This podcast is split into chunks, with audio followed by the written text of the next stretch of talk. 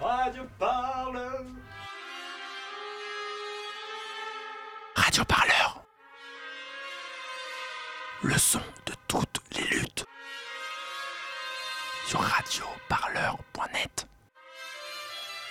Alors je suis Joël Demier, le président de SOS Homophobie. SOS Homophobie milite depuis des années pour l'extension de la PMA à toutes les personnes en âge de procréer, à toutes les femmes. Cette euh, question de la PMA, elle est intégrée au débat autour de la loi de bioéthique. Et pour nous, la PMA n'est pas une question d'éthique, parce que la question éthique a déjà été tranchée pour les couples hétérosexuels qui peuvent faire des PMA aujourd'hui. Mais la PMA est simplement une question euh, d'égalité des droits et de lutte contre les discriminations.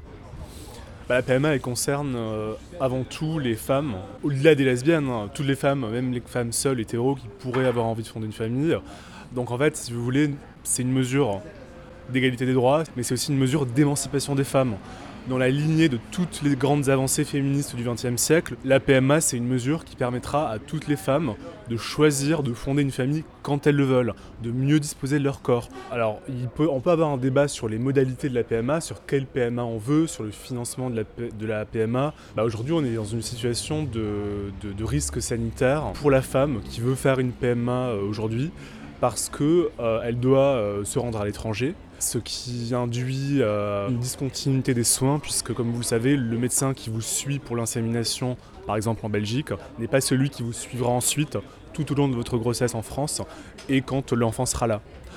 ça implique de mentir parfois à son employeur. C'est une des raisons pour lesquelles on doit faire un encadrement de la PMA en France pour toutes les femmes. Radio Parleur pour écouter les luttes, toutes les luttes.